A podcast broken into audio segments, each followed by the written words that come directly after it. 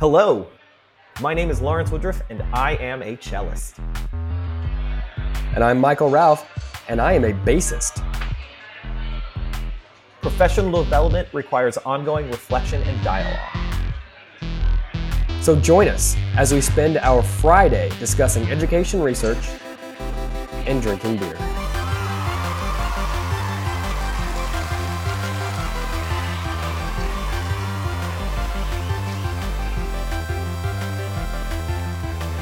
Today, we are drinking Dragon's Milk White from the New Holland Brewing Company.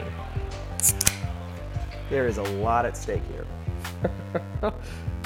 This is a bourbon barrel-aged white stout. So it is a stout. But it doesn't look like one. No, not at all. It looks like what? It looks like watered down yellow. Although it's cloudy.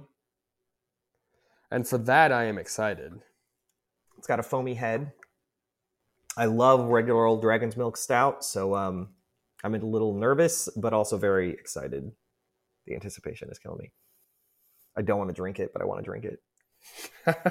We're going to drink it, don't you worry. Okay. So what are we doing today, dude? We'll read the story of one Kansas district that attempted to implement a new system for helping students. What teachers found is that a push for data and numbers seemed to push out all the other sources of information about student progress, undermining their ability to help those students.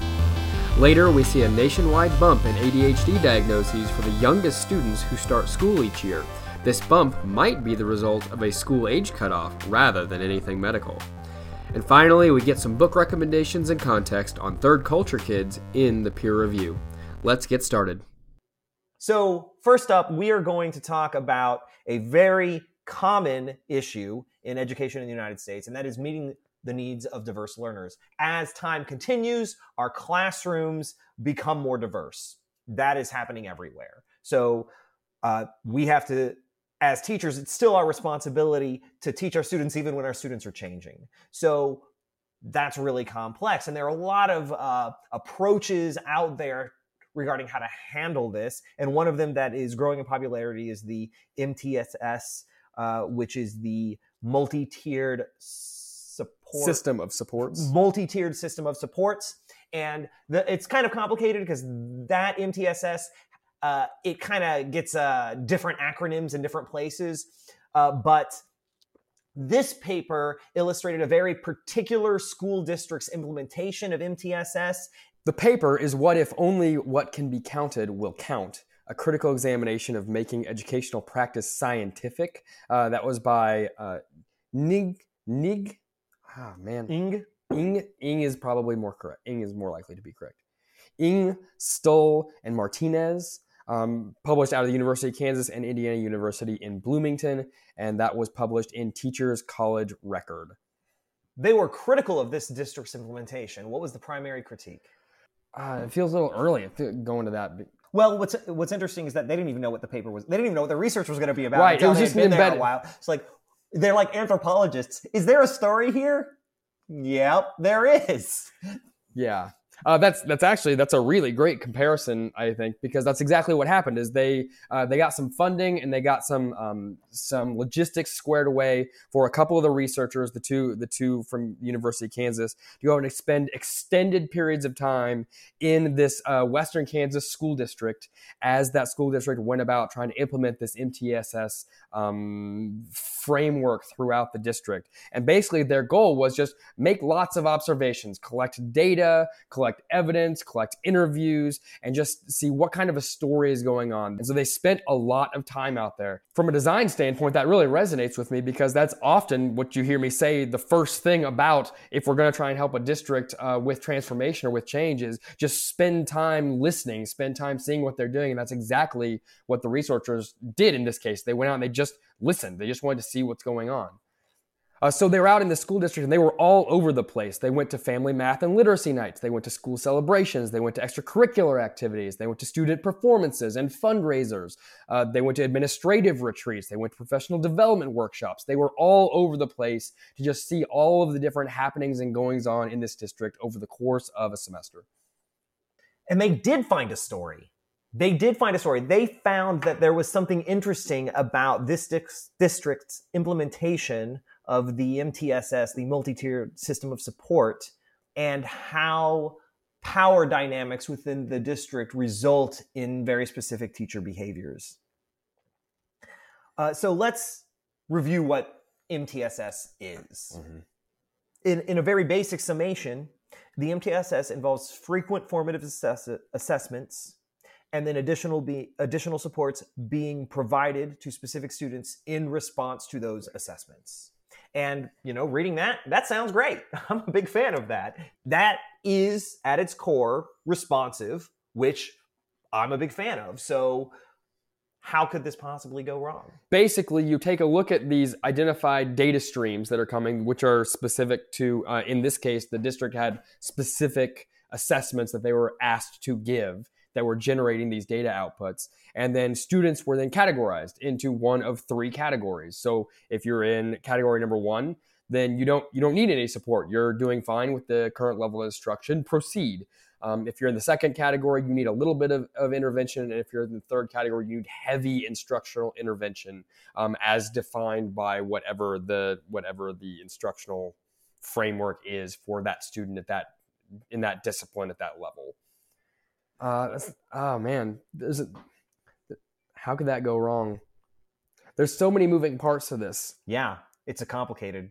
And that's because that's really what the paper is about, is writ large, right, across a complicated entity like a school district. What does it look like when we have something that says these data streams will give us the answer for what we should be doing next? And so if at every step we have an algorithm or a heuristic that says this student gets this score, we do this thing, it's not that it gets oversimplified, but what can go wrong? There's a lot. So as I'm reading through this, the first red flag that came to me was a quote where they said, this whole process is about moving kids out of intervention as fast as we can so we can get the scores we want. And that was my first big red flag. Because if I'm going to intervene for a student and supply supports and investment, I'm doing that because I want to promote their cognitive growth, their competency, and their confidence in their competency so that they can become autonomous, self-directed learners. That's what I want. And my goal is not to improve their scores. My goal is to use scores to help me decide what I need to do to promote competence and confidence in this student. So my first flag was, we need to get them out of intervention so we can get the scores we want. And that quote came from one of the state consultants that was brought in. That was their job, was to be in charge of providing the training and overseeing the implementation of this MTSS system throughout the course of the district. And sadly, I think we're going to come back to several of their quotes throughout the course of this implementation, because again and again, what it comes back to is minimizing the importance of anything that is not a part of this system. And I feel like I need some bongos playing behind me when I say you can't trust the system, but that kind of is what we're going to keep coming back to, is it's a system that's big. And so there are going to be exceptions, and there are going to be mistakes, and there are going to be errors that it makes. And if you build a system that can't tolerate people identifying and correcting for those mistakes, then those mistakes are going to get worse and worse. You're going to see some snowballing of those things as they continue to get worse. But again, another quote from the state consultant, when they asked about students who weren't making progress, when they were asking about these interventions not starting to see the gains that were being advertised, the consultant insisted, quotes, "The tests are accurate." And so if we over-rely on this provided product, these provided tests, to the exclusion of all of the other sources of information that we could have on how students are doing and how teachers are doing, then you're going to have some problems. My second red flag was that their coaching, their professional development, seemed to reduce teaching to providing and responding to a test algorithm. I give them this test, they do this, so now I give them this intervention, they perform this way, and now I do this intervention, and then we do this, and now they're caught up so we can move forward and I can give them what everybody else gets again. It's a teaching through a flow chart schematic. One of the themes on this show that comes back from time to time as a consequence of Shannon Ralph's comment is that we need to know our students. And test data is one way that we can learn about and know things about our students, but it is not the only way we can know about and learn things about our students. And test data can tell us about performance, but it doesn't necessarily begin to explain that performance, which those explanations are valuable. It is rich to know about what is going on in a student's life, about a student's background experience, about students' communications issues, about students' maybe learning disabilities and complications. Knowing all of those things can enrich our understanding of students' performance on an assessment so that we can say, well, there are multiple explanations at play here, and that this number isn't actually today an accurate representation of this student's capacity. But if we stick to this prescribed system, which we have, as a district have purchased, now that the student earned this, we're going to have to put this student in this group, and they're going to have to read this book, and they're going to have to do this worksheet before they can retake this test because they got this score today. That's ludicrous. Yeah. Because scores have limitations, right? Like any measurement device, they're going to have biases, they're going to have shortcomings, they're going to have errors.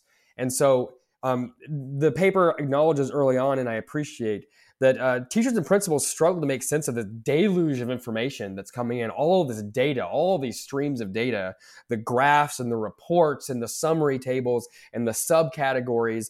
All of this information is coming in, and we're expected to make use of it. And it can be hard. I sympathize with that. It really can be hard, because trying to make judgments from our personal observations alone would also be a mistake. I understand that we need to have data streams. I agree with that. I reinforce that position, that we need to have data streams to help us make our decisions. But just like we shouldn't be making decisions based only on our personal observations, we also should not be making decisions based only on those measurements, because both of them have limitations. And so I can sympathize that if we have this opportunity to purchase a product or to purchase a system of supports that gives us simple algorithms for processing easy to understand and interpret numbers, it can be tempting to say, great, now if we just cling tightly to the prescriptions of those numbers, everything will be fine. But those numbers still have limitations. In fact, if they are summary numbers, if they're simplified numbers, if they're generated from a heuristic, they probably have even more limitations and demand even greater judgment from the educators who are expected to be putting those numbers into practice. And so it is incumbent upon the consultants, and it's incumbent upon the administrators, and it's incumbent upon the support coaches, the curriculum coordinators, everybody in the support team to insist that we all stop and think about the numbers that we're looking at so that each individual student gets the best decision made for them possible. There's a vignette that kind of illustrates the tension between the prescribed numbers-only approach and the more holistic using what you know approach, but it was attacked pretty caustically by the consultant. There was a story where one of the instructional coaches had used data to group kids for interventions in their school, but several teachers had concern about the basis of those groupings. And the consultant scoffed, saying, "Feelings? Am I hearing about feelings?" And then the principal reinforced the staff's concerns, explaining that those concerns were based on careful classroom interactions and knowledge of students' personal circumstances as recent immigrants and English language learners. Last month, we just talked about third culture kids and how giving them opportunity to interact with each other can support their growth, which is not part of the algorithm of this system. So our feeling, which is really just observations about what's best to suit these kids based on what we know about them, because it's our job to know our students, is larger than this algorithm. our brains are able to take in a lot more information about interpersonal dynamics and personal narratives and other circumstances that we can use to make better decisions than just the rote number crunching. Now, it's true, feelings can lead to bias, but that happens when we ignore them and say that they don't matter or don't exist. When instead, if we accept that, okay, I'm feeling this way, why am I feeling this way? And is this something that I should let influence my behavior? That is the narrative we should be having as professionals, accepting our senses and our feelings and our wider body of knowledge about students, and then making a decision through ruminating over those ideas for their best interest. And so I was really pleased in that story to read about the administrators supporting their students. That was fantastic. And their teachers. That made me feel really good to see all of that, and even further disappointed in the consultants for undermining and undercutting the professionalism of the teachers in that district. So if I'm looking for shoulds, and I am, there are several. One of them, and the first one that I want to point out, is this school district, 75% of the students are students of color, 70% of them are on free and reduced lunch, and over 50% of them are native speakers of a language other than English. There are several dozen other languages represented by native speakers in this school district. And so shifts like this, these MTSS type implementation packages for changing how we support students, they get implemented in schools that serve high percentages of economically disadvantaged students. And so being particularly mindful of some of the mistakes that can get made by implementing these sorts of large-scale change initiatives is critically important when you work with groups of students who are historically disadvantaged. Especially groups of students that are further away from the teacher's familiarity and experience. Absolutely. So there are some shoulds, and the first one is the shoulds need to be more deeply considered in scenarios where we're working with groups of students who are historically disadvantaged, and that's usually the places where these kinds of scenarios are playing out. That's should number one for me.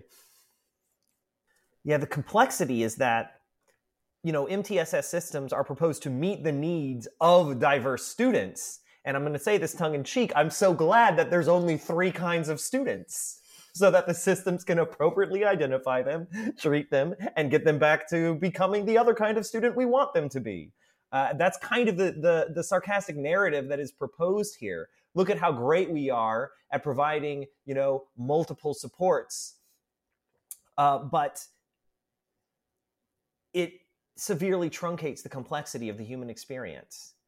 And so even the paper lays out, scholars stress that no single model of school-wide reform provides the best solution for school improvement. And then they cite that with like 3 or 4 different papers right there in that quote. And so what's important to note is I love that it's a relatively simple model if you're going to implement it across an entire school district, especially one of size. That makes sense. Only have a few categories so you can feel good about your initial placement of students in those categories, and then triage all of the mess that comes with that original attempts to place and help students. You're gonna have some students placed in categories where they're getting more help than they need, and let the professionals who work directly with those students help resolve that misplacement, and vice versa. Okay, I'm in a tier 2, and now I am the specific educator working with this student, and I see that they actually need tier 2, plus they need Wednesdays, they need the tier 3 support also, because I know that student specifically. So it totally makes sense to me that the large scale system should be fairly simple, because simplicity is great in a model. Yeah. But that's just your starting point to then let your professionals do their jobs. Right. So one of the buzzwords used in this by the consultants was the term fidelity, which really meant how well are you sticking to our script during the interventions? How well are you just toeing the line and getting it done based on what we prescribe to you? And that, I think, is where the greatest problem is. Assessments can be done any number of ways. And if they want to write assessments that help sort our kids into red, yellow, and green, feel free. But what do you do once you know that information, needs to be a teacher decision based on more information than a test score. Mm-hmm. So fidelity is crazy, because even if the treatment is scripted, the teacher is only ever going to be in control of one half of that script. I can only know my lines. The lines that the kids are going to give me when they are actually engaging in that intervention are not consistently predictable. Sometimes they are. Sometimes we may be familiar with a mistake that, oh, this kid's making this mistake, and I can see that he's doing that, and he's going to do it this way. But sometimes they are thinking things and practicing and applying things from way out of left field, and it's not part of the script. And this intervention isn't going to do it because it hasn't been implemented in this system yet, because they haven't seen this before. But you as a teacher can respond live to a situation. You can know your students. You can work it out, and you give that student what they need based on your professionalism. The fidelity buzzword, I think, was the big, if I could say there was one problem, that I would remove that and say, here's a suggestion of things you could do to intervene. Consider that amongst other things that you know. And the authors lay that out as one of their major findings is fidelity was presented as an end unto itself. Do the system correctly, and that is good because it is. And that's just false. That's just isn't true, right? So if you're implementing the system and you're saying, well, we're sorting students over here, but they're not really getting the help they need. Like, well, which students are you putting in there? Like, well, we're making it up. Maybe you need to have a little more fidelity because that's not really working. But there was a story in there about how a couple of faculty members had moved some students into a tier of support because they knew they were available resources. There was an intervention plan, and there was, 12 seats, and there was only 8 students in there. They're, well, I know 4 more students who could benefit from it, so I'm going to move them over there. And they were reprimanded for that. When they saw an opportunity to get some students some help that they knew was available, and so they went off script to make that help available to students that they knew in their professional judgment could benefit from it. But it wasn't fidelity. Right. It wasn't fidelity, and so they were reprimanded for that, and that's just a mistake. Fidelity is only as good as it helps you help students. Yep. Oh my gosh. I have a postscript critique. I don't know. Are we ready for that? Sure. Something that sat uneasy with me while I was reading the entire, through the beginning of the article. Basically, it was planted in the title. What if only what can be counted will count? A critical examination of making educational practices scientific. I really hurt with the word scientific. Now, when I finished it, I realized they put that scientific in quotations, and they meant those quotations as air quotes. They didn't actually mean that this was scientific. I appreciated that at the end they said that proceeding with narrow notions of science is a problem. It's this 1950s perceived sterility of science being done outside of a social context, and that the scientific method is always objective and it can't be flawed, and that there's no influence culturally. These are just the results, just the facts, and we're going to proceed for it. That perception is the problem, not that proceeding this way is in fact in any way actually representational of science. And so they cleared that up at the end, but I sat with it in my heart through the whole paper, ready to really pound it out. But they did clear it up for me at the end. And so thank you for doing that. You untied some knots in me as I was reading. I appreciate that note at the end. And I'm glad that you bring that up, and maybe we can even close there as they point out in this transition to try to over quantify all of education to make it scientific, to make it fit in this box that some people have called science when they are mistaken. That's not the case. Actually maps on well to some of the ongoing trends in actual basic science and medical research. There was a study that came out not long ago of the quintessential sterile lab rat on which we do so many medical studies. There are even pushes to get away from that because of some problems that are showing up in medical research from doing research on overly sterile medical rats. Yeah. They said, we've got to do this study on real rats if we want this to mean anything in the real world. And so I'm going to post that study on the show link also, because nice. I think that's an excellent pairing of the overly sterile approach to trying to just use numbers is going to miss so much of what's important about what we do in education. And this is coming from two teachers here that love numbers, and we right. love using numbers to inform practice, and we love reading research about numbers, reporting numbers.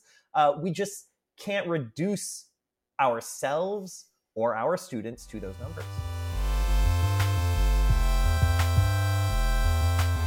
Know your students.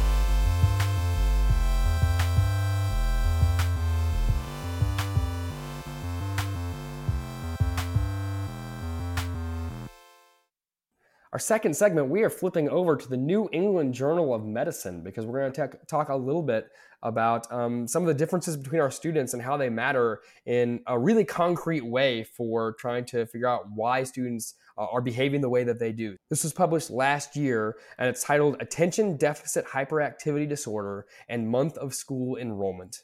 This is by Leighton, Barnett, Hicks, and Jenna.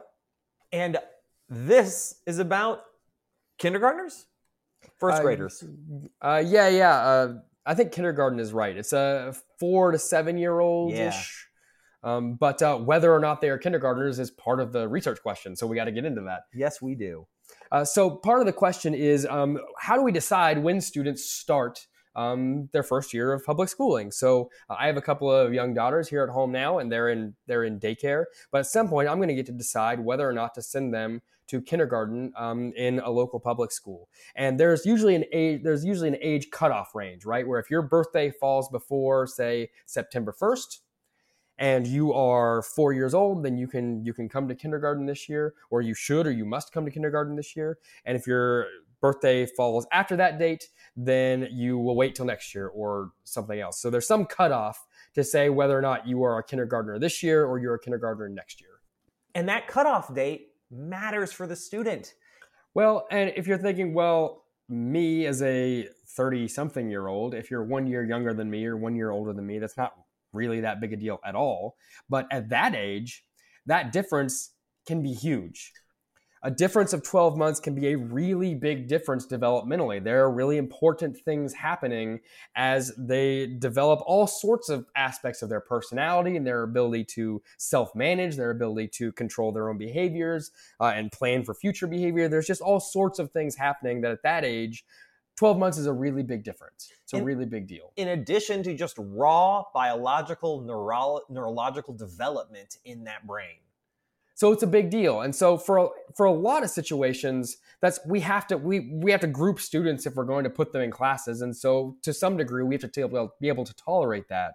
But there's this one situation where if we have behavior management is a problem, if we have our youngest students who are the least capable of managing their own behaviors because they are the least developed, there's a chance that can be misinterpreted by folks who are looking at a group of students and may just assign to them all to be the same age, as opposed to recognizing we have this broad spectrum of ages that are meaningfully different from one another. They're all first graders, or they're all kindergartners, as it were. So some of these kindergartners are downright crazy. Or that's the argument. And teachers and parents are some of the folks who have the first opportunity to start making observations and start pushing for diagnoses of things like ADHD. What is ADHD? Attention Deficit Hyperactivity Disorder is actually something that comes up a lot in school, because a lot of the things that we do in school and a lot of the things that involve learning involve focus. And ADHD is typically associated with a challenge for the individual to focus. It looks like a lot of different things. Sometimes they quietly stare and just wander off in their mind to all kinds of different places. Sometimes they look around and are easily distracted by extra stimuli in the classroom. And sometimes they can't seem to control their own behavior, and they're up and they're out and they're fidgety and they're tapping and they're highly mobile and full of motion in their regular life. So ADHD can look like a lot of things, but what binds them all together is this individual is challenged in their attempts to focus. So as I sit here and listen to that description, I think to myself, that sounds a lot like my daughters, because they're both two. And so they run around all the time. They're super fidgety. If we're even reading 1 4-page book, one of them by the end of the book is probably on my head because they like to climb while they listen to books being read. So that manifests here where we've got some students who are as many as 12 months younger as some of their peers. They might be a little more fidgety. They might be a little less attentive because they are substantially younger than their peers in their cohort in this recent grouping in school. And so if I'm a teacher, it can be tempting to say, this is a group of kindergartners. These handful of kindergartners are the most fidgety and should be perhaps screened or considered for possible ADHD diagnosis, when in fact, I may not realize this same group of kindergartners are the youngest five in my room. So we've kind of laid it all out here, but let's get to the actual study. They used a huge database of an insurance database to gain access to the records of, what was it, 400,000 students? Yeah. I'm sorry, as well as medication that they had been prescribed and other doctor's visits and diagnoses. So they're using insurance data. And guess what? Insurance, they don't like making mistakes about who they're paying money for. So I am accepting this with a pretty high degree of fidelity, as it were. So they identified these students, and then they looked at the states that those students went to school, and they kind of inferred, they assumed that everybody played ball, and that if they were not five by the cutoff date, they didn't go to school that year, and if they were five by the cutoff date, they did. There might be some fudging of that, but good enough for me, at least. And they laid out in their limitations that the handful of reasons they know that there might be errors in those assumptions all would have skewed their data towards less of a finding. Well, they found that this is happening. There is a higher diagnosis of ADHD in younger kindergartners than older kindergartners. Yeah. So if of the students born in August, about 85 in 10,000 were diagnosed. And of the students born in September, about 64 in 10,000 were diagnosed. So that's an increase of about 34% for the younger students in month over month. And that's a bigger deal when you consider the tremendous effort that the study authors put in to reduce their bias and their probability of finding false positives, because they looked for false positives everywhere to confirm that they had an appropriate sensitivity of their study. They checked lots of other month-to-month pairings. They checked lots of other diagnoses. They checked lots of other states that did not have the September 1st cutoff date for going to school.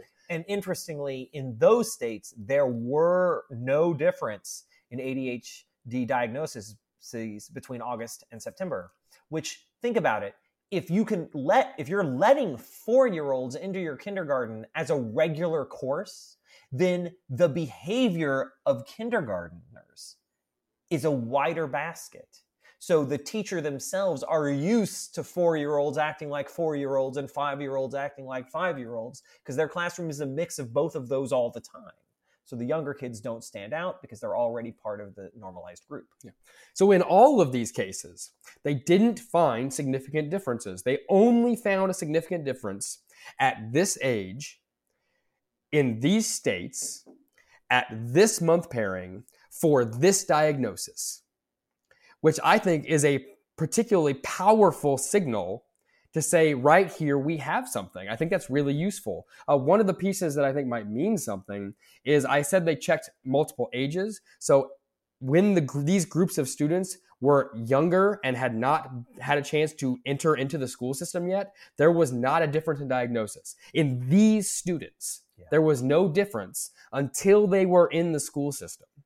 A lot of education research, a lot of psychology research is so broad that you read it, you digest it, you kick back and say, well, how might this influence my classroom? Whereas this one is so specific. Parents, if you have a kid who was born in August and in their first year of school, the teacher says they have ADHD, you might want to sit on that You might want to sit on that. Mm-hmm. That's, I mean, I'm even going to go ahead and say you should sit on that.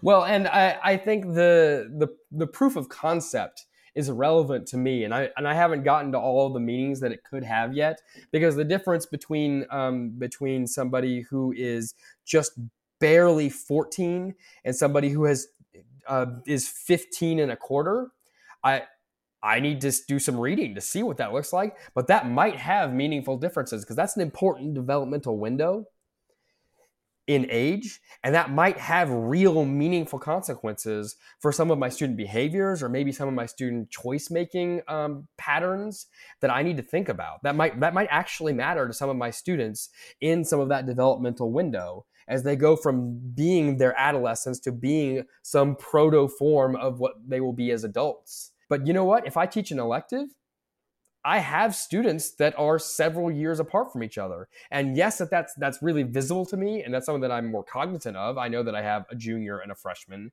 and I'm not going to treat them as equivalent.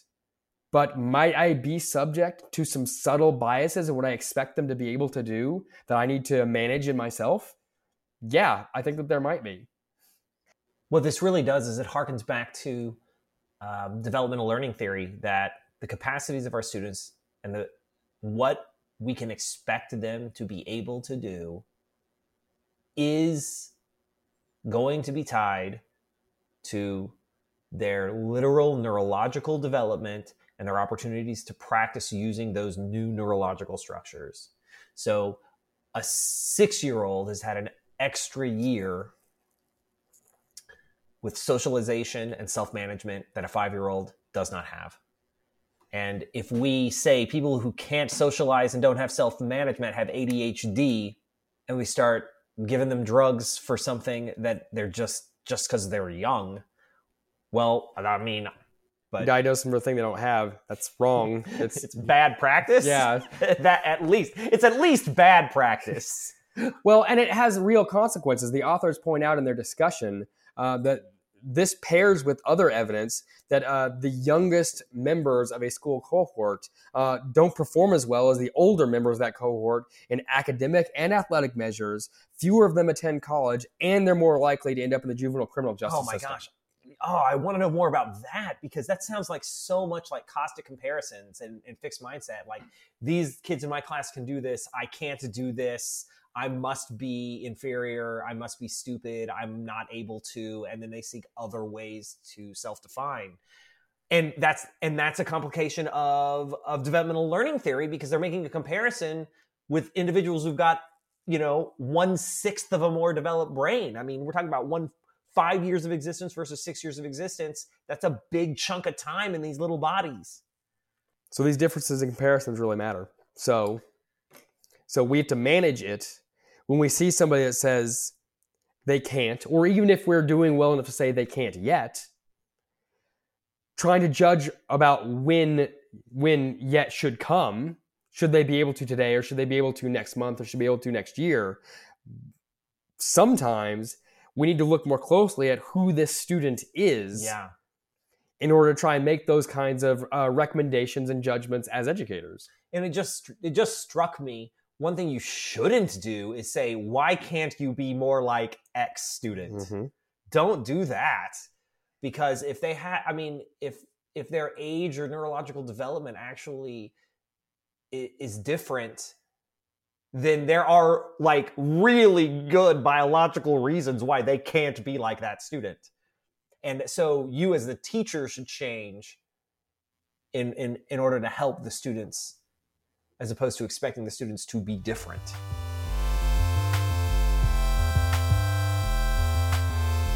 We're in this together.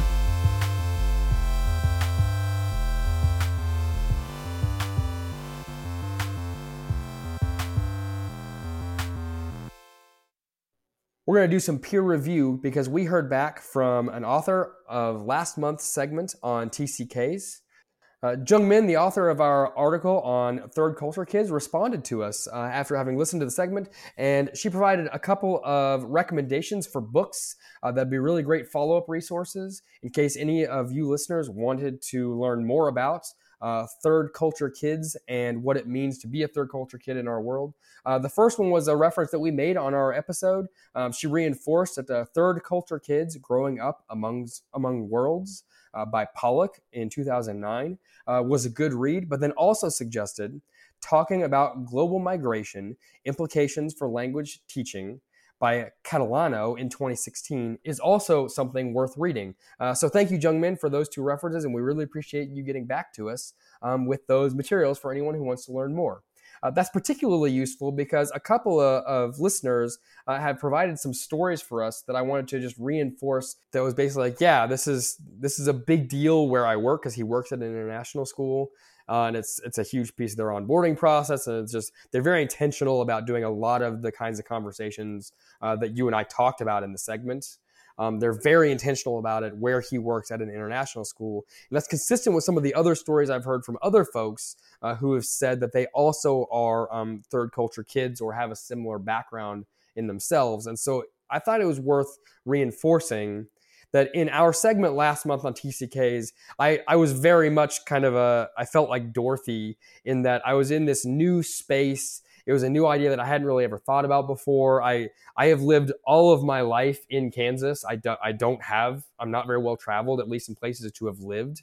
And so it was a really new idea to think about traveling or growing up in multiple different cultures. But the fact that it was new to me and the fact that it's new to you doesn't change the fact that there are folks, especially folks in the places where there are many TCKs, who are really cognizant of this and doing a lot of this work already. And I just thought it was worth underlining because I didn't feel like it came up in our segment last month, that they are doing this work over there. This is some of the listeners, David Knufke pointed out to us, he works at an international school and he's a listener.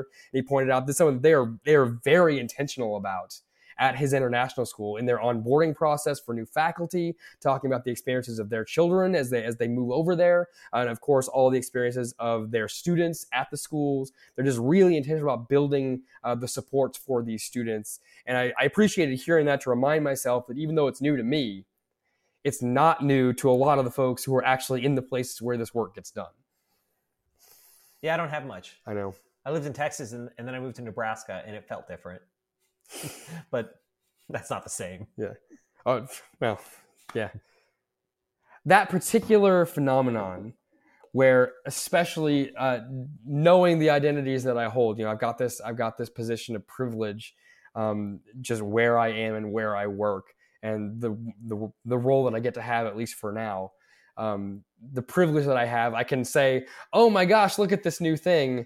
And that can be disrespectful to people to whom it's not a new thing, right? There are people who've devoted careers to these topics. So the fact that I'm just now learning about it doesn't make it new.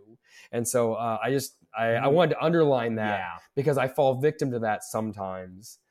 When you're committed to growth, you have to check your ego at the door. And there are going to be things that you are a novice about that other people are experienced about, and it's okay for you to be excited about the things that you're a novice about, and also know that you're a novice about it. So both of those things, be excited and know that there are other people out there that are crushing this, and you're just opening your eyes. Empower each other.